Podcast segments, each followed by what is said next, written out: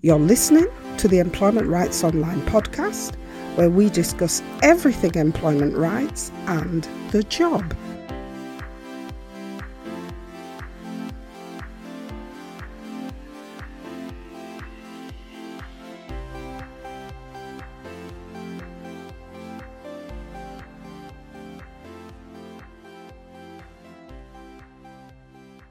Hi everyone. We hope you are having a positive Employment Rights Week. Now, last week we introduced you to the subject of dismissals and an understanding of what is meant by dismissals, who has the right to dismiss, and who is entitled to full unfair dismissal rights. As we continue to look at this subject of dismissals, we will be broaching our discussions through the experiences of employees who are being bullied at work. This week, we're looking at you deciding to leave your job because you are being bullied at work. So, when you decide to leave your job, this is called a voluntary termination. And a voluntary termination of your contract of employment is when an employee resigns from their job having decided to leave their job of their own free will. When you decide to accept a job offered to you to work for a particular company, nowhere is it written that you must accept that job for life. Employees grow, they change, and for all kinds of reasons, employees decide to move on. In these kinds of circumstances, an employee resigning from their job is a normal thing. An employee will submit a letter of resignation to their employer and it's not compulsory for you to give reasons for your resignation in that letter.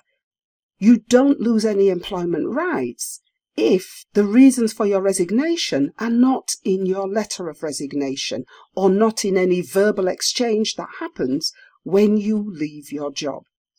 You do have to give your employer at least a statutory minimum level of notice for leaving your job which is calculated in weeks. Because remember, we're talking about voluntary terminations. So this is you deciding to leave your job, and you do have to give your employer the legal level of notice before you can leave. An employer can ask you to attend work for all of your notice period, meaning that even though you have decided to resign from your job, your employer can expect you in work and to work every day of your notice period right up until the last day that you are supposed to leave. However, some employers allow employees to not attend work during their notice period, meaning that even if you have given your employer two weeks' notice as your statutory notice period, your employer could say to you, Well, you don't have to come into work and work that notice period. Every employer is different and you should check the expected practice for your company.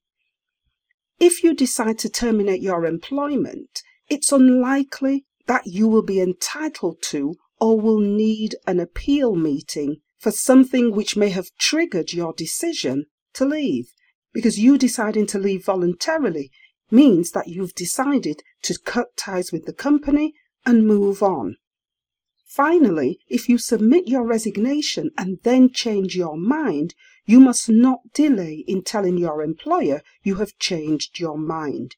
Your employer is entitled to accept your resignation, whether that's verbal or written, if a reasonable period of time has passed before you decide to rescind your resignation.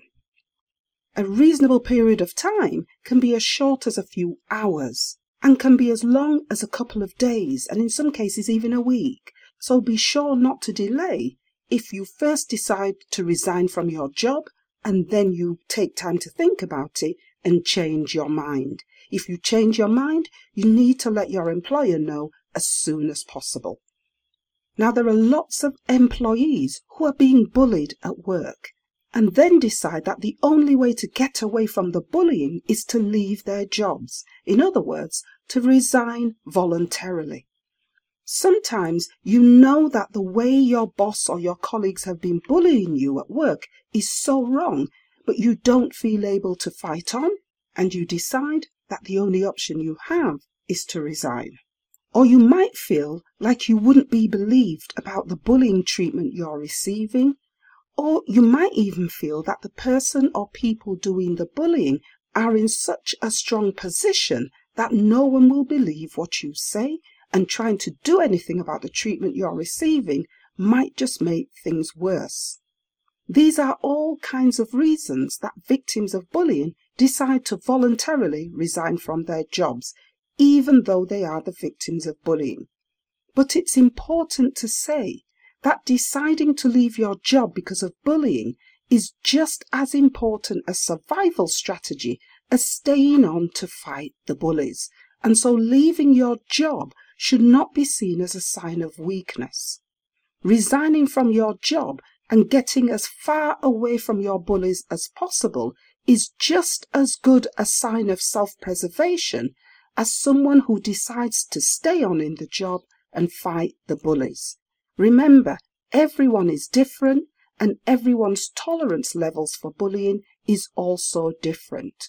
How you decide to fight the bullies is a matter for you and your decision to leave your job should not be seen as a negative or weak decision. So what are your employment rights if you decide to resign from your job? An employee who is resigning from their job will be entitled to notice pay.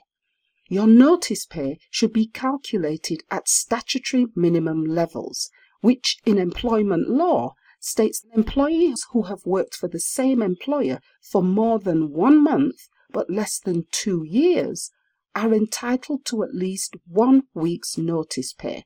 And remember, one week's notice pay will equal one week's notice that you are expected to give your employer. Once you've completed two complete years or more of continuous employment with the same employer, you'll then be entitled to additional notice pay. And you get an additional week of notice pay for every complete year that you work for your employer, right up to 12 weeks of notice pay for 12 years employment which is about three months of notice. If you work more than 12 years, you still only get 12 weeks notice unless your employer has given you enhanced terms and conditions and these are written into your contract of employment. Now it also is the case that in certain types of jobs, mainly managerial jobs, you may only work for your employer for a year, but three months or 12 weeks of notice is written into your contract. And so it is the notice period that is written into your contract of employment that will take precedent over the statutory minimum levels. The second thing you can expect to receive when you resign from your job is your holiday pay. Employees are entitled to use up any holidays they have not taken before the end of their notice period. So if your employer decides to pay you for unused holidays, holiday pay is paid at net amounts, meaning after tax and other deductions. However, your employer can ask you to use up all of your holidays before your final leaving day meaning that you will have to take your holidays before your contract ends. In this situation, some employees choose to use unused holidays to bring their leaving date forward and leave their jobs earlier. You don't have a legal right to be paid for any holidays you have not used.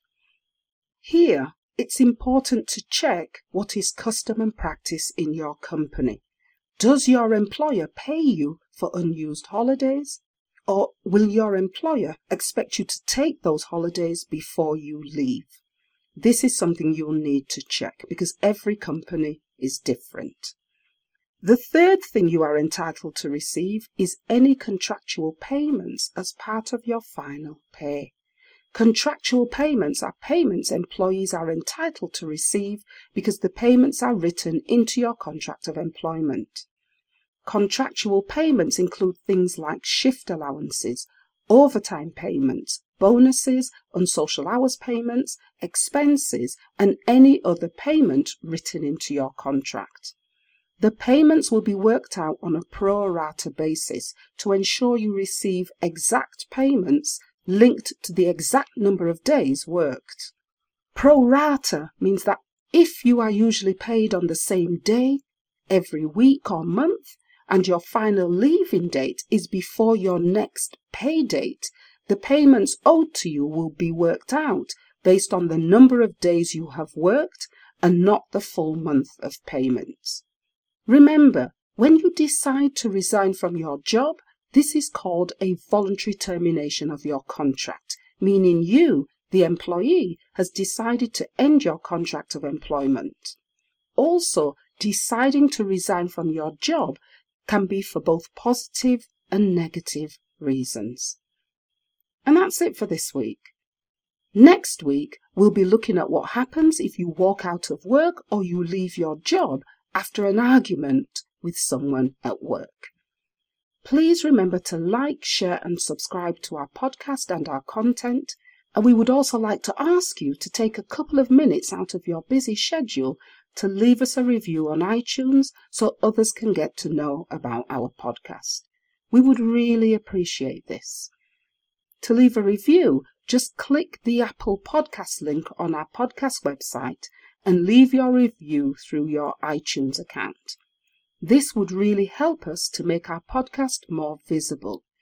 You'll find the link to our podcast website at the bottom of the show notes where you're listening to this podcast episode. Just look for the Buzzsprout link. You can also use the links in the show notes to download our support documents and to make contact with us. Until next week, thanks for listening and have a great Employment Rights Week. Bye for now.